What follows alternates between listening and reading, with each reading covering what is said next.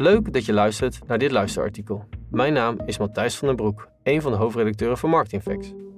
Omdat het soms fijner of handiger is om te luisteren dan om te lezen, bieden wij de best gelezen en mooiste longreads op deze manier aan. Mede mogelijk gemaakt door audio agency Airborne en een vleugje AI. Ik wens je heel veel luisterplezier. Vertrouwen kan ook te paard terugkeren. De auteur van dit artikel is Marieke Heezakkers, eigenaar van Marieke Heezakkers Mens en Merk. De ultieme toegevoegde waarde is niet ongrijpbaar en heeft wel degelijk economische waarde. En ook beschaamd vertrouwen kan snel terugkeren. Vertrouwen is zowel meetbaar als merkbaar, maar het opbouwen van vertrouwen kost tijd. Het is zelfs een keihard economisch managementinstrument. Waaruit bestaat dat vertrouwen en hoe bouw je het op? En is het te herstellen als het beschadigd is? In deze blok ga ik de diepte in over wat vertrouwen inhoudt, wat het oplevert en ook wat het kost als je het kwijtraakt, met aansprekende voorbeelden. Steven van Bellegem post recent een bericht op de socials waarin hij uitlegt dat klantbeleving niet gaat om perfectie, maar om het laten zien en voelen van de positieve intentie, transparantie, eerlijkheid en de wil om het goede te doen. Daarmee worden vertrouwen en loyaliteit opgebouwd. Naast meetbare resultaten benadrukt hij de noodzaak van aandacht voor merkbare en daarmee ontastbare, maar wel voelbare resultaten. Soft skills zijn persoonlijke, sociale, emotionele en intellectuele vaardigheden.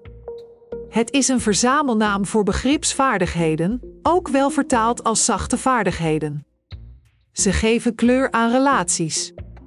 Ze zijn de aanvulling op de hard skills, ofwel de vaardigheden die noodzakelijk zijn om een beroep of activiteit uit te voeren.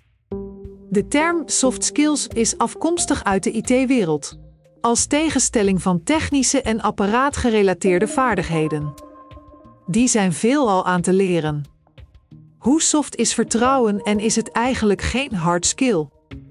Nu we in een tijd leven waarin veel onder druk staat. En wat heeft het met marketing te maken? Alles, wat mij betreft. De essentie van marketing is vraag en aanbod bij elkaar brengen en waarde toevoegen. Dat lukt sneller als er sprake is van vertrouwen. Aangezien je mensen je merk zijn, lijkt dit een enorme open deur, zeker als je diensten verkoopt en vooral ook in B2B. Toch blijkt het winnen van vertrouwen in de praktijk lastiger te realiseren dan gedacht. In het boek De snelheid van vertrouwen van Stephen M. R. Covey, de zoon van bestseller-auteur Stephen R. Covey, wordt vertrouwen ontleed.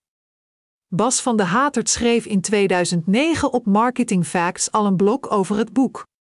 Waar het nog altijd op neerkomt en waarschijnlijk actueler dan ooit, is dat vertrouwen snelheid genereert en kosten verlaagt.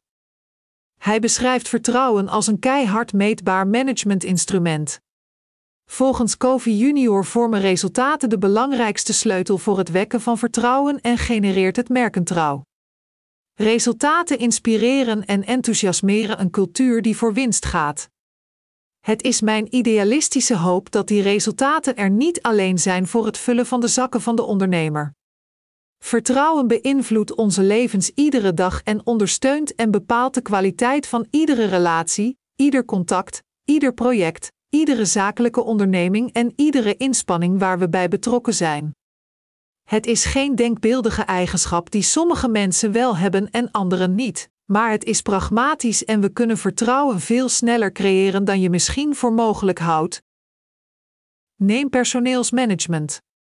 In deze krappe arbeidsmarkt en in een tijd waarin employer branding en een employee value proposition gangbare middelen zijn om de belofte van wat je bedrijf aan waarde toevoegt kenbaar te maken aan je huidige medewerkers en toekomstige medewerkers, is het winnen en houden van vertrouwen essentieel. Dat vertrouwen heeft niet alleen te maken met karakter, maar ook met geloofwaardigheid en competenties. Alle drie zijn ze essentieel. Vertrouwen omvat vanuit het karakter integriteit, motieven en bedoelingen.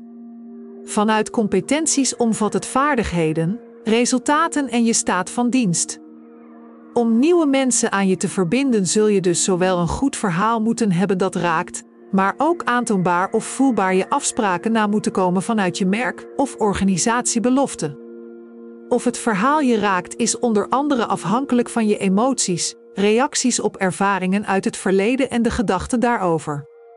Maar ook van gevoelens, want die beïnvloeden de beslissingen die je neemt. Waar we klanten vaak nog beschouwen als machines die we uniform kunnen benaderen, zijn we ook in zakelijke context op zoek naar erkenning van emoties en gevoelens. Hou daarbij in gedachten dat 95% van de beslissingen die we nemen, genomen worden door systeem 1 dat automatisch, snel en onbewust werkt. 5% wordt genomen door systeem 2 dat juist bewust, langzaam en rationeel denkt.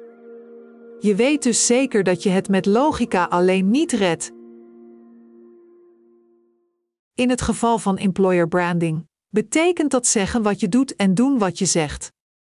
Laat dus voorbeeldgedrag zien, door bijvoorbeeld integer om te gaan met persoonlijke gegevens, persoonsgegevens en door een aansprekend en eerlijk verhaal te vertellen.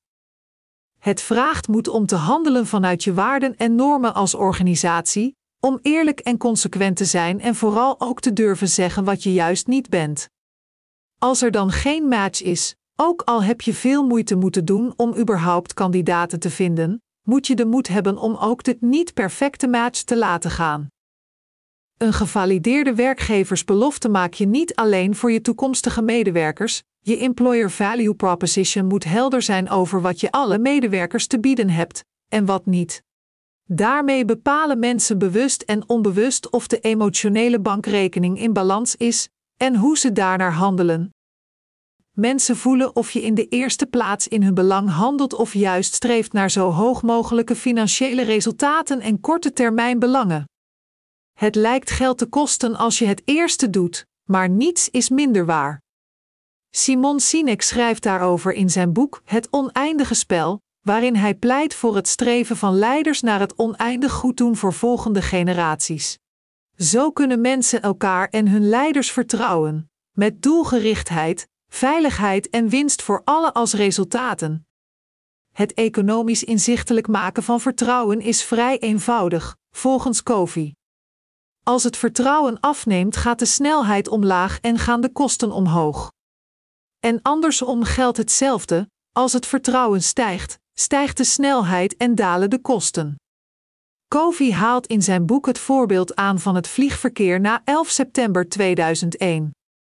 Het luchtvaartbeveiligingssysteem faalde en vertrouwen in vliegverkeer nam dramatisch af.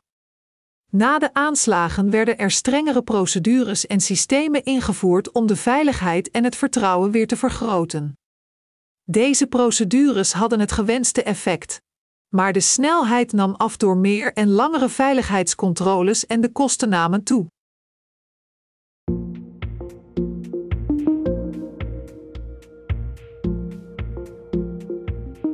Een ander en recent voorbeeld dat die theorie bewijst, is het onbeperkt verlof dat bedrijf Omdenken biedt aan zijn medewerkers. Geen ingewikkeld urenregistratiesysteem dat de snelheid uit het werkproces haalt en de kosten omhoog brengt. Door extra handelingen die medewerkers en leidinggevenden moesten verrichten en de bijkomende irritaties, ging de productiviteit omlaag. En omdat er een systeem moest worden aangeschaft om alles administratief te verwerken, gingen de kosten juist omhoog. Die procedure werd afgeschaft. De enige voorwaarde is dat medewerkers nu in overleg met collega's hun werk goed doen. Omdenken geeft zijn medewerkers nu 100% vertrouwen om naar eer en geweten te handelen en te werken, waar en wanneer en hoeveel je wilt. Zoals ze zelf aangeven, is dit geen hobby van hippe start-ups, want ook Netflix en LinkedIn werken structureel zo. In Nederland doet ENG er onderzoek naar. Zoals vertrouwen werkt als een prestatievermenigvuldiger bij zaken doen, verdubbelt wantrouwen de kosten en dat geldt niet alleen in zakelijk verkeer. Binnen een zakelijke context verbetert een hoog vertrouwensniveau in ieder geval de communicatie, de samenwerking, uitvoering, innovatie, strategie en betrokkenheid. Ook de vorming van relaties, met alle betrokkenen, wordt positief en substantieel verbeterd. Maar wat als dat vertrouwen beschaamd is? Is dan alles verloren? We spenderen veel tijd en dus geld om procedures op te stellen die voorkomen dat minder dan 5% van de mensen de boel belazert. Terwijl we ruim 95% kunnen vertrouwen. Die procedures hebben meer nadelige effecten op de 95% dan je misschien denkt. Gebrek aan vertrouwen tempert enthousiasme, het potentieel, de betrokkenheid, samenwerking en het wederzijds vertrouwen weer. Net als in het voorbeeld van omdenken, wordt door de meeste mensen uitgegaan van het goede en het zelfregulerend vermogen van teams. Pas je daar niet tussen, dan vertrek je of word je ontslagen. Als vertrouwen toch wordt beschaamd, heb je de keuze hoe je ermee omgaat. Als je gezworen hebt die persoon of zelfs niemand ooit nog te vertrouwen, is dat wat er gaat gebeuren. Je zult nooit meer iemand vertrouwen. Beschaamd vertrouwen creëert pijn, teleurstelling, gevoel van verlies en richt schade aan. Soms kan vertrouwen niet worden hersteld omdat de pijn te groot is. Als je vertrouwen wilt herstellen, is het mogelijk. Covey geeft daarvoor drie richtlijnen ter overweging. Oordeel niet te snel, vergeef juist wel snel en geef prioriteit aan het herstellen van vertrouwen. Je hebt het dus vooral zelf in de hand. Als je ervoor kiest om degene die je vertrouwen heeft beschaamd een kans te geven, levert dat zelfinzicht op. Het vergroot je eigen vermogen om vertrouwen te wekken, bevorderen, herstellen en uit te dragen.